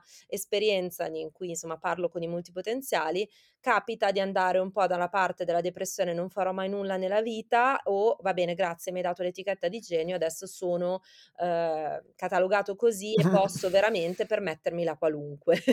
Quindi ne ho visti anche di contenuti di persone che tra l'altro rendono questo termine un pochino a volte inutilizzabile. Ti stai dando io dico sempre nel curriculum: "Ragazzi non è che scrivete multipotenziale, cioè adesso abbiate un attimino di, ehm, cognizione di causa, perché, ehm, il curriculum lo andate a dare molto spesso a delle persone che hanno mhmm, magari non conoscono il termine o hanno dei pregiudizi, oppure comunque non sembra che te la meni, non non è così, deve venire Certo. fuori da altre da altre cose. Quindi è è un po' un po' strano perché il termine è associato ormai a qualcosa che o non lo conoscono oppure sembra che te la stai menando, no, come dire: "Ah, io sono multipotenziale, ho tante potenzialità." Infatti dico sempre: potenzialità, attenzione. Esatto, esatto, infatti com come proprio come dicevo all'inizio io ho fatto esattamente questo errore qua, no, ehm, all'inizio pensavo, non conoscendo la polimatia e non conoscendo nulla di questo argomento, pens quella proprio la prima cosa che mi era venuta in mente è: okay, tutte queste potenzialità in realtà vuol dire sono sinonimo di o comunque questo argomento qua vuol dire che uno che ha tutti questi interessi sia eccellente in tutti questi, sia un genio assoluto, quando invece appunto non è così, è proprio un un'altra cosa, un come ci hai spiegato, come abbiam Ah no, guarda, parlato, non è non è una mia que genialità e anche in questo caso mi riferisco al primo studio in assoluto del 1971 che è stato fatto sulla multipotenzialità, uno dei pochissimi che esiste, in cui l'autore espressamente dice: "Io" multipotential è lì tra l'altro uno dei rari casi in cui, mhmm, è scritto proprio multipotential e basta, boh, adesso chi se ne frega. E comunque ecco, ehm, ha queste potenzialità, ehm, e invece la polimatia è quest'altra cosa ed è assurdo che dopo anni nessuno che continua magari a citare questo studio, nessuno se lo sia letto tutto. E e per notare questa differenza che è assolutamente sensata e ovvia e e ci sta, no, ehm, però molto spesso anche questa è una caratteristica del don't trust verify, no, ehm, sei questa modalità del: "Okay, continui a citare questo studio, tutti citano questo studio, posso andare a vedere cosa c'è scritto dentro?" Poi vai a leggere cosa c'è scritto dentro e e molto spesso scopri cose più interessanti e a volte scopri che nessuno l'aveva letto e quindi tutti continuano a citare una roba, questo in università a me è successo, stato uno dei momenti che mi ha fatto dire: "Ma cosa sto facendo?" Cioè andavi ad aprire le cose e scoprivi che diceva completamente un'altra roba, ma siccome tutti lo citavano così in quella modalità lì, allora era diventato, uhm, peer review, no, magari è uno studio persino peer dai. review, o eccetera, e non c'era niente. L'altro momento che m'ha fatto veramente mettere in dubbio tutto è stato quando, uhm, mi rendevo conto quanto avrei facilmente potuto falsificare i risultati della mia ricerca. Per carità, in ambito umanistico, però musicologia ha comunque degli ancoraggi molto chiari, che sono per esempio le partiture musicali, no, e quindi d da un certo punto di vista c'è una prova più certa che parlare di qualche di aria fritta. Però, uhm, anche lì, ehm, mi son resa conto, chi è che ha accesso a questi autografi, uhm, che sono andata a recuperare nell'archivio ricordi e non vedevano uno pens direttamente dal 1850 nessuno l'aveva mai richiesto, sono la prima a vederlo. Io qui posso dire che ho trovato tutto quello che voglio e posso far girare tutti i dati dicendo tutto quello che voglio. Quindi attenzione agli esperti, perché è veramente molto semplice, ehm, far venire fuori quello che si vuole e attenzio anche con fonti di prima mano, ed è molto facile che succeda proprio questo tipico passaggio di siccome persona autorevole ha detto così, io la riporto e questo, questo, quest'altro. E quindi molte delle assunzioni che noi diamo per scontate, quando andiamo a rivederle, poi abbiamo delle immesse scor- eh, sorprese. Non possiamo verificare tutto, è vero, non tutto è come la blockchain, è vero, però se ci viene un attimino di dubbio di qualche cosa, prendiamoci il tempo di andare poi a verificare perché veramente possiamo fare delle interessanti scoperte. O di ecco un'altra skill, saper valutare gli studi. Chi sei tu per parlare di questo argomento, ma soprattutto chi sei tu per interpretare eh, quello studio? Tu non sai leggere gli studi, no tesoro? Cioè, anche questo dopo un po' di tempo, anche gli studi mhmm, di medicina piuttosto che di ce la fai, eh, cioè non è che voglio Certo, dire, esatto, cioè ma è assurdo, no, invece non ce la puoi fare assolutamente, non puoi parlare di quell'argomento perché? Perché gente ha studiato anni e anni della propria vita e scrive quelle cose, tu non puoi leggerlo, cioè no, no, impossibile. Eh sì, no, però magari ha studiato così tanto che pensa che quello sia un'autorità, mentre per te Tizio, Caio, Semproino non è assolutamente nessuno e quindi vai a verificare indietro e lì Certo. trovi magari l'inghippo di tutto quanto. Quindi puoi essere veramente, ehm, come dire, rivoluzionario senza saperlo, non lo puoi essere in tutti gli ambiti. A volte ci piace essere de de dei semplici, come dire, dilettanti, ecco. A me piace tantissimo questa parola che si usa anche in inglese, no, dilettante, mica c'è niente di male, sono un mi diletto a fare questa cosa, sono un'amatora, altra parola bellissima, no, e e dà questa dimensione, stesso no, della passione di di quello che stiam facendo.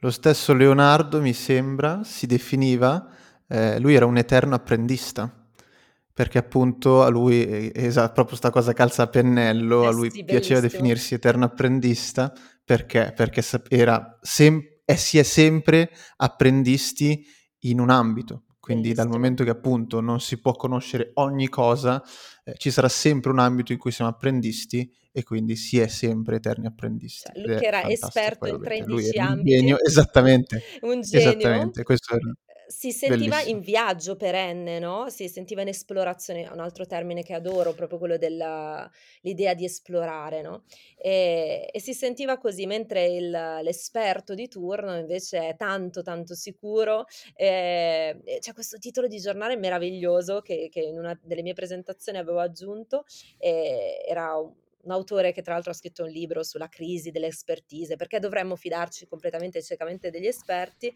e parlava proprio della pandemia, ehm, e dicendo: "Gli esperti quest'anno hanno sbagliato tutto, tutte le predizioni, ma dovremmo fidarci lo stesso di loro." C'era proprio il titolo, era Cioè meraviglioso. Non ne hanno beccata logico. 1 ed è un dato di fatto perché que gli esperti, un'altra delle cose che ho imparato, ehm, gli esperti sono pessimi nelle predizioni a medio-lungo termine. Cioè, ehm, se tu getti un dado casuale, hai più possibilità di beccarla delle predizioni degli esperti. Proprio anche lì una serie di studi lo dimostrano, proprio perché non hanno la capacità di uscire fuori, riescono solo a predire sul passato. Il futuro è proprio quindi a breve termine ce la fanno.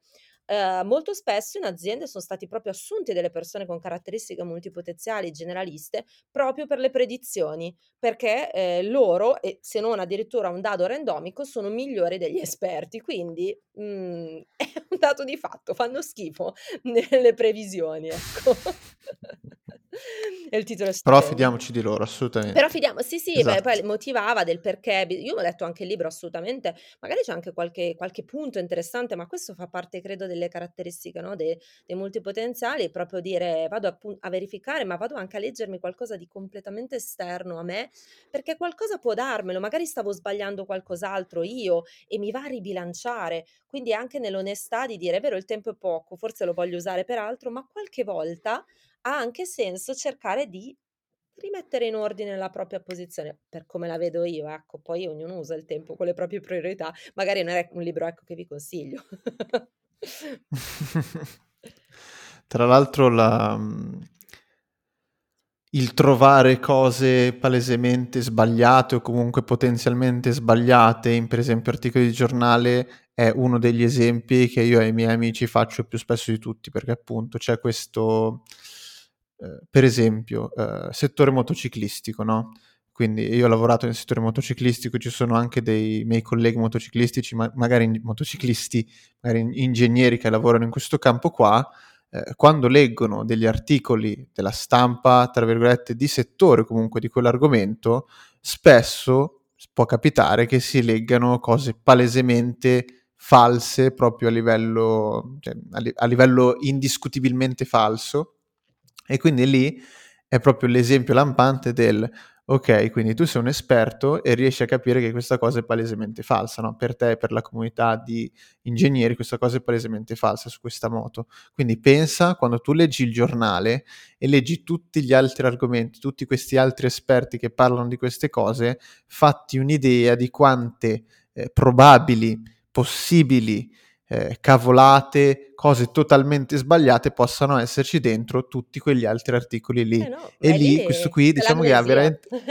e lì c'è l'amnesia. Lì ha molto effetto, perché lì si rendono conto, cacchio, eh, allora, allora è possibile, perché io effettivamente queste cose qua che leggo continuamente sbagliate, è possibile quindi che negli altri articoli siano presenti gli stessi errori, se non magari anche più gravi, visto che comunque magari eh, gli altri articoli non parlano di sport, che è comunque eh, una materia ludica, ricreativa, di divertimento, gli altri argomenti, gli altri articoli, le altre parti del giornale che invece parlano di politica, che parlano di economia, gli, gli errori incredibili possono esserci anche lì e soprattutto studiando Bitcoin questa cosa qua è molto verificabile, quindi esatto, eh, noi sappiamo che Ma io penso di, che dopo di economia... Letto che, che, ci sono la stanza dove ci sono i miner che minano e risolvono i problemi eh, matematici, io credo che, che, lì abbiamo raggiunto proprio il, top. Io l'ho trovato artistico, l'ho trovata bellissima questa immagine, no? Cioè tu praticamente stai rielaborando delle informazioni e i miner sono diventati delle persone, dei matematici che risolvono i problemi.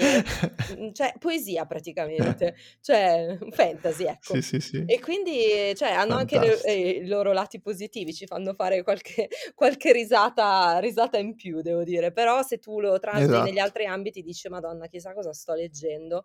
E probabilmente è così, per cui vado a verificare di, di persona un sacco di cose, perché altrimenti eh, rischio veramente di cadere in continuazione su argomenti che poi mi riguardano. Eh. Non è che sono cose, cioè non è che posso disinteressarmi di, di, di tantissimo, di quasi tutto, ecco. Esatto, e diciamo che il, il problema lì come al solito è eh, il tempo, perché chiaramente nel giornale si ha una fonte che ci informa su più o meno quello che sta succedendo nel mondo in quella giornata e, e noi siamo a posto così, in quella mezz'ora che abbiamo letto il giornale, pensiamo di avere un'idea di quello che sta succedendo, quando in realtà eh, conosciamo tanto così e probabilmente di quel tanto così un 60% è pure sbagliato. Ah, quindi... Guarda, il giornale è proprio generalista come approccio, no? Un pochino di tutto. Eh, ci piace essere un po' tuttologhi, no? Però il problema è che in questo caso invece aiuta proprio il metodo di, di, di, investigare e un filo di specializzazione. Quindi per quello dico sempre, attenzione che sono due assi che non per forza competono in maniera antagonista, sono due assi che molto spesso la polimatia è data proprio dall'integrazione di verticale e orizzontale e lì ci salva, perché il giornale se rimaniamo troppo a livello superficiale, poi alla fine... Eh, facciamo dei, dei gro- corriamo dei grossi rischi ecco, su, su degli argomenti eh, che poi appunto, ripeto, ci riguardano molto più di quello che immaginiamo. Eh. Non possiamo dire non, non mi interessa niente di medicina, non mi interessa niente di economia, non mi interessa niente di politica o mi basta a quel livello lì perché in realtà è lì che invece le loro agende vanno più forti proprio perché uno è stanco e continua a specializzarsi solo in una cosa e delega il proprio cervello ad altri che però lo utilizzano proprio, ai propri fini, ecco.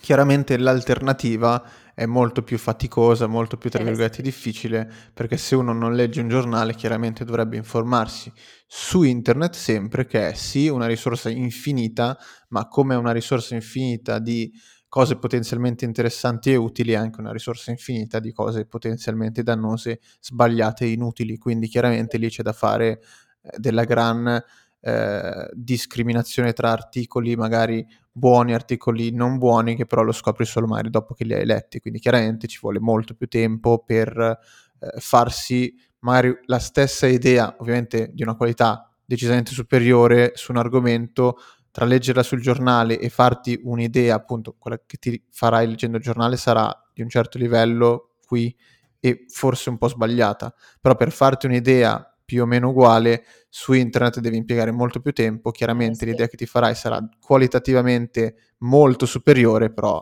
la quantità appunto di tempo che si deve impiegare è veramente molto maggiore e non da tutti, anche questa probabilmente è una barriera che le persone hanno nell'approcciarsi anche a banalmente a cosa succede nel mondo, che è una delle cose più, Guarda, tra virgolette, ehm, basilari. Eh è una questione che se dovessi fare un curriculum generico delle delle skill che deve avere uno, molte sarebbero delle meta skill, come dicevamo prima, quindi della la capacità di ehm, di ragionare sul fatto di ragionare, la capacità di cercare le fonti e saperle interpretare, e la capacità di scremare, la capacità ce ne sono veramente tante, no, e una di queste è proprio, la capacità di, ehm, fermarsi a volte nell'approfondimento, la capacità invece di capire che abbiamo bisogno di più, ehm, campane. Su internet è facile perdersi, è vero, ehm, però forse è anche una delle cose più affascinanti, no, che parte un link, poi si apre questo e quest'altro. A volte vado in overload,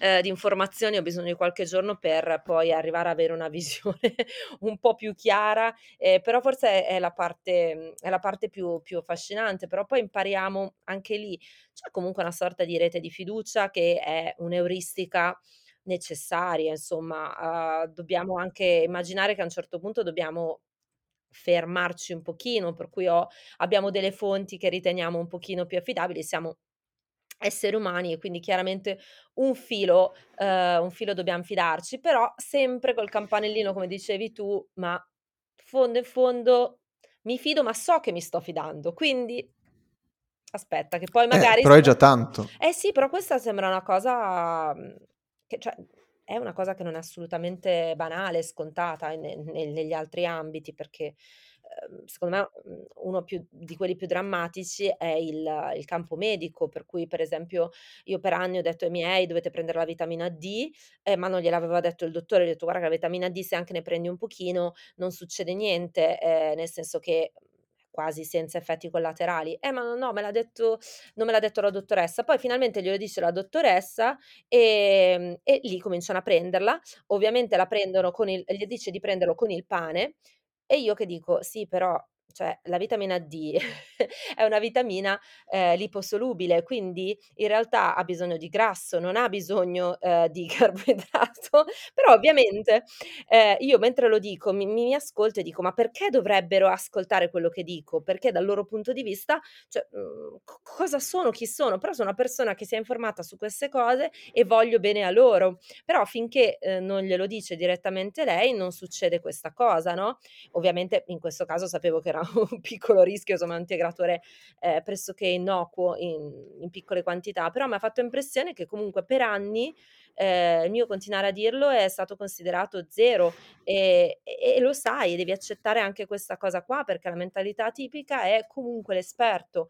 È un altro e tu, ehm, non puoi essere esperto anche di questa cosa qua, nonostante avessi una motivazione sicuramente superiore, perché gli voglio bene, no, e vedo come conducono la loro vita. Poi quando i livelli di vitamina D erano pressoché 0, allora, ehm, dopo tanto tempo anche la dottoressa si è attivata, poi per cui è molto difficile la posizione poi dopo nella nell'essere pratico de di chi ha chi studia tutte queste cose. Mi mi rendo conto che per esempio adesso parlando di Bitcoin siamo considerati, no, degli esperti. Non tanto dai bitcoiner, ma dalle persone fuori. Allora puoi parlare un pochino di questa cosa astrusa, ma su quello puoi parlare. Però anche quando parli dell'economia all'interno di Bitcoin, se parli della tecnologia piuttosto che e se vai sfori un po' troppo, no, tu puoi parlare solo di Bitcoin. Allora vagli a spiegare Sì, che sì, Bitcoin sì. è tutte quelle cose insieme e che quindi anche lì potresti aver diritto a dire qualcosina. Tra l'altro è assurdo, perché comunque questo approccio magari lo hanno delle persone che perché, ehm, Bitcoin visto come protocollo informatico portato, diciamo, sui media mainstream non l'ho quasi mai visto. Si parla molto spesso, più spesso, di Bitcoin come asset finanziario, sì, no, sì. che comunque è una cosa economica, no, asset finanziario è economico. Però se appunto, come dicevi te, se cominci a parlare di economia, niente, sei un cretino perché perché non sei un accademico, eccetera, sei un esperto di Bitcoin, quindi parla di Bitcoin, non si sa come devi parlarne perché loro cono cioè loro ti hanno chiamato per Bitcoin asset finanziario eh, però se cominci a parlare di macroeconomia eccetera, niente, sei un cretino, devi stare nel tuo. Devi stare nel tuo, che non si capisce quale sia in certi ambiti. Ehm, ieri facevo l'esempio nel, nel talk del fatto che Bitcoin è un sistema complesso e nei sistemi complessi una delle caratteristiche è che ci sono interdipendenze, che significa che spostata una variabile si spostano necessariamente anche tutte le altre. Quindi se io considero solo eh, la, dal punto di vista economico Bitcoin senza la tecnologia, non vado da nessuna parte perché una modifica l'altra e in continuazioni, oppure ci sono dei trade-off scelti per Bitcoin dal punto di vista eh, economico che però rendono la tecnologia diversa, quindi è tutto collegato, non, non, posso, non posso raccontarti di Bitcoin senza toccare altre aree, è un particolare sistema complesso, ce ne sono tantissimi, ma Bitcoin è proprio evidente che sia più simile a un organismo che non, diciamo, a qualche cosa di, di fisso e intoccabile, no? E, e, questa cosa qua è una delle primissime cose che, vabbè, probabilmente se la dico dicono ma questa è pazza fuori di testa, per cui non posso partire da queste, ma in realtà è uno dei, dei fondamenti nel comprendere Bitcoin, proprio come tutto sia interconnesso inter, eh, mi viene mente, Dipendente. interdipendente, perfetto, sì sì. E se non capisci questo, non capirai mai perché possiamo parlare anche di altro e dobbiamo parlare di altro. Non sono per esempio una grande appassionata di economia e finanza, forse è la parte di Bitcoin che mi interessa relativamente meno, mentre la parte tecnologica mi piace tantissimo, la parte più sociale, la parte di, di, di diritti umani. Eh, però l'ho imparato, ho trovato ovviamente mh, mm, e trovo molto piacere anche in quella. Eh, però capisco che senza di quello, senza quei, quei limiti, quel, quelle parti lì, senza la scarsità, senza la necessità della scarsità di Bitcoin, tu puoi costruire anche un protocollo informatico fantastico e quello di Bitcoin non è fantastico, non è un protocollo bellissimo, non, non, c'è niente di bello dal punto di vista tecnologico, ma proprio perché deve rispondere ad alcune, alcuni trade-off economici, ma anche dal punto di vista economico poteva esserci qualcosa di meglio? Probabilmente sì, ma risponde al fatto che invece dal punto di vista tecnologico non potevamo muoverci. Certo. Quindi se, se non capisci come una cosa modifica l'altra e continua a farlo, ieri poi facevo anche l'esempio del fatto che è dinamico Bitcoin, che significa che tu pensi di averlo capito, ma per niente, continua a cambiare nel tempo, ci sono protocolli che vengono aggiunti, ci sono layer che vengono aggiunti, ci sono cambiamenti di narrative, risposte del governo, quindi anche la politica. Se io non capisco come ci interfacciamo, l'e-commerce, cioè veramente puoi, al di là del fatto che di solito si dice che sono tre ambiti in Bitcoin, per cui tecnologia, politica, economia, più tutte le intersezioni all'interno, ma c'è molto di più perché Bitcoin poi interagisce con il mondo Certo. e quindi va a toccare potenzialmente tutto, come oggi va a toccare la multipotenzialità o forse la multipotenzialità, eh, come dire, contiene Bitcoin o viceversa, non lo so, devo ragionarci, eh, mi sta partendo un ennesimo trip, però, eh, come dire, eh, devi, devi, devi, aprire il cervello e Bitcoin è... Mh, mm, ieri proprio concludevo il talk dicendo è un asset meraviglioso Bitcoin per tanti motivi e, e una delle caratteristiche sottovalutate a cui non abbiamo ancora pensato che è anche un asset incredibile per il nostro sviluppo eh, polimatico, quindi eh, ci permette di sviluppare le nostre caratteristiche di, di, polimatia, di multipotenzialità, di crescere come individui e non ci sono molti altri ambiti che permettono così relativamente in maniera rapida, in maniera efficiente, di poterle sviluppare, quindi cresciamo anche come esseri umani. Quindi non è solo, eh, insomma, ed è, sarebbe già abbastanza così un modo di risparmiare, un modo insomma di transare diversamente, di, di tenere il nostro valore eh, in maniera privata e sicura, eh, non è solo una tecnologia pazzesca, da, proprio anche se la guardiamo mhmm, nella storia della, della, tecnologia, ma è anche uno strumento per la nostra crescita eh, come individui, che eh, detto così sembra una roba folle, ma se guardi tutte le discipline che ci sono all'interno è un'occasione pazzesca. Assolutamente, assolutamente. Infatti io l'ho presa proprio mi son fiondato proprio anche per Eh questo, perché sì. era proprio un'occasione per arricchirmi, ovviamente non nel senso economico, ma a livello di conoscenze, ehm, in maniera pazzesca. Proprio mi son proprio tuffato e anch'io come te ci sono state delle gran notti in cui non ho dormito. Mi ricordo proprio ovviamente il periodo proof of work, di quando si capisce, si Mamma. studia proof of work, ti esplode il cervello e Sì, è bellissimo guarda. E poi non ci annoiamo, perché di solito i multipotenziali tendono ad avere dei cicli al massimo di circa 4 anni, alcuni cicli duran 2 giorni, altri di 4 anni, è un po' stato anche quello calcolato. Sarà vero o non sarà vero, io mi ci ritrovo sui 4 anni, però al di là di questo la cosa interessante di Bitcoin è che ti tiene incollato per molto più tempo, proprio perché è un contenitore di tantissime altre cose. Quindi normalmente uno si stufa prima, ma con Bitcoin questa cosa non succede, non dico per sempre, potenzialmente e virtualmente però sì, perché ora che vai a scavare tutto nel famoso rabbit hole, ehm, hai voglia, c'è tanta di quella roba da fare. Io stessa c'ho c'ho lì dei libri pazzeschi di crittografia pura che che guardo ogni tanto approccio, poi vabbè me ne pento un po' perché adesso per quanto crittografia pura è un attimino ostica, però non non è assolutamente finito il percorso lì, anzi è lontanamente appena iniziato e ho intenzione di riprenderlo. Certo. O la storia Mir, no scusa, ti già mi ri stava partendo di tutto, quindi zittiscimi. Cioè sono veramente No, no, no, ma va bene. No, guarda, per me potremmo stare qua tutto il giorno, però tu sei a Riga, quindi è giusto che ti goda anche la tua vacanza, non voglio portarti via troppo tempo chiaramente, perché esatto, ehm, Mir, siamo in contatto, lei è direttamente a Riga, appunto. Ieri hai fatto lo speech? Sì, sì, sì, era il Noob Day. Sì, sì, è stato molto Esatto, interessante. ieri ha fatto il suo primo speech su questo argomento, giusto, sull'argomento Allora, multipotenziale. ne avevo fatto in università di Bologna, ah-ah, in casa, ho Ah. giocato, in casa tua, Ma ehm eri esatto, eri qua di fianco. Sì, sì, sì, l'ho fatto, mhmm, ehm, al Dipartimento di Economia un paio d'anni, però non è uscito fuori perché era solo per gli studenti del del corso, però Mh. effettivamente l'anno prossimo se si ripete assolutamente sei invitato, in cui nella prima parte abbiam parlato di, ehm, multipotenzialità pura e nella seconda parte spiegazione proprio di Bitcoin.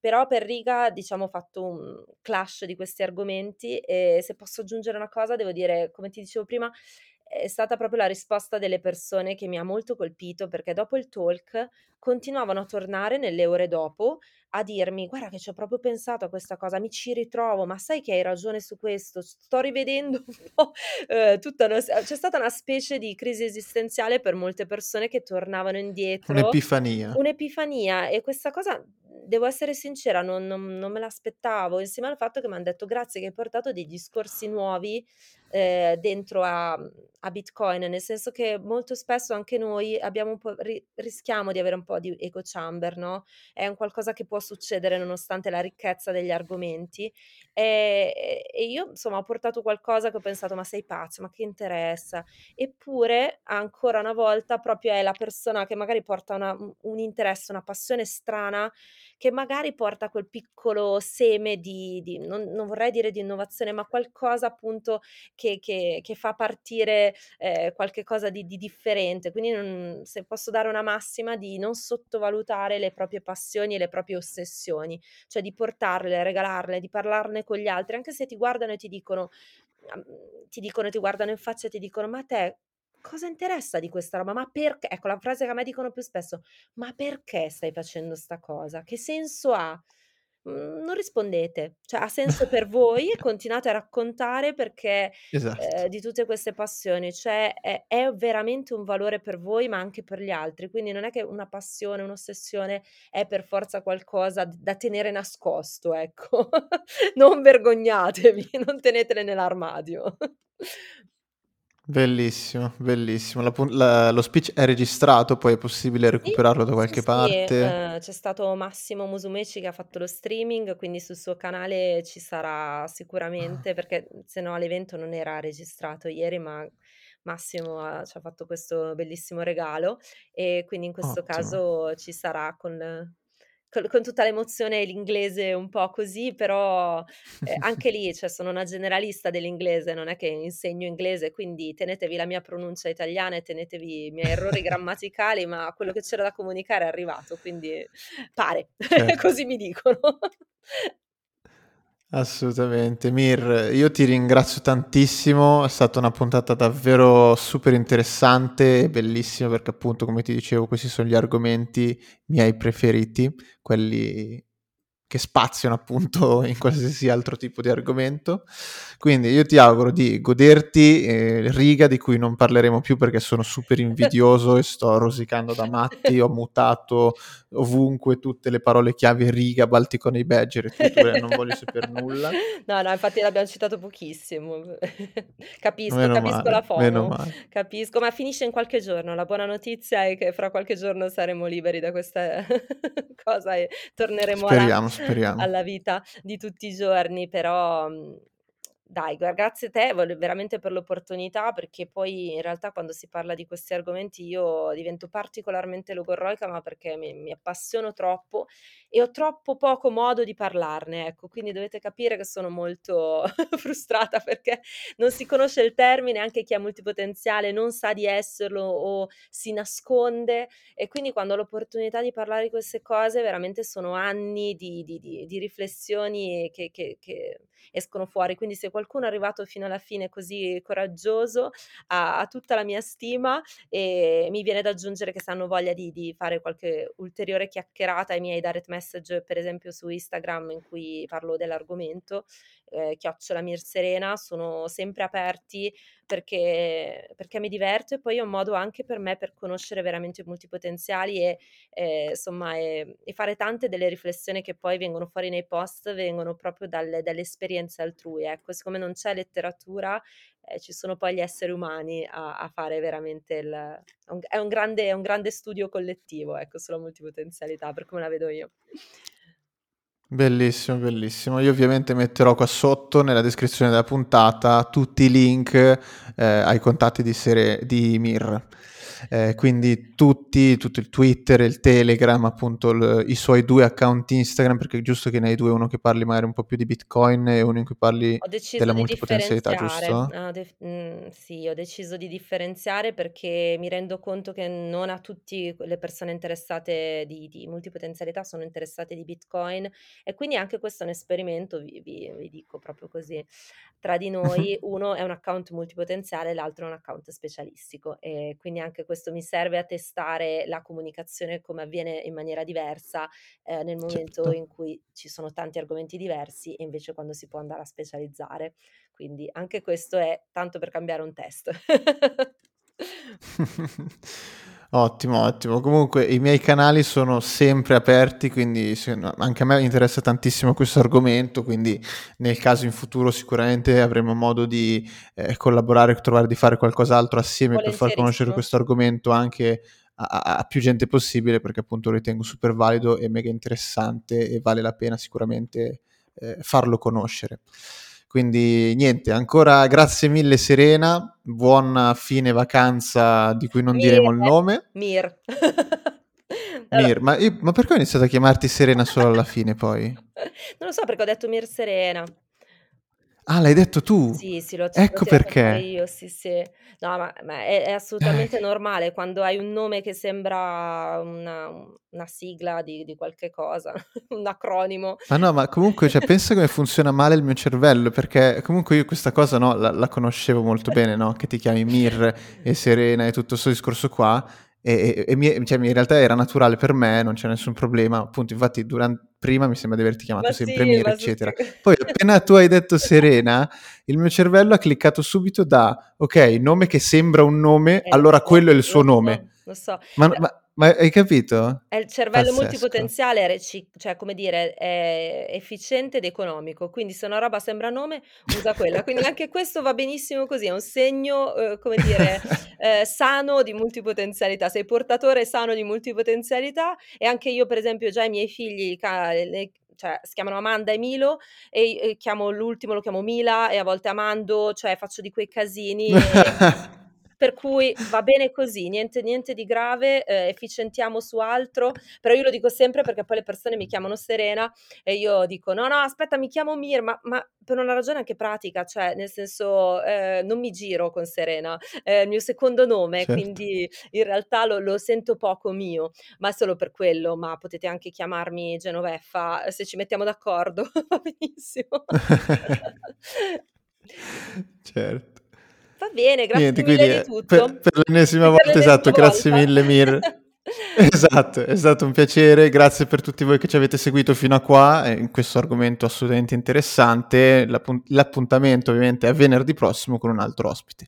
Grazie mille buona giornata a Grazie tutti. altrettanto.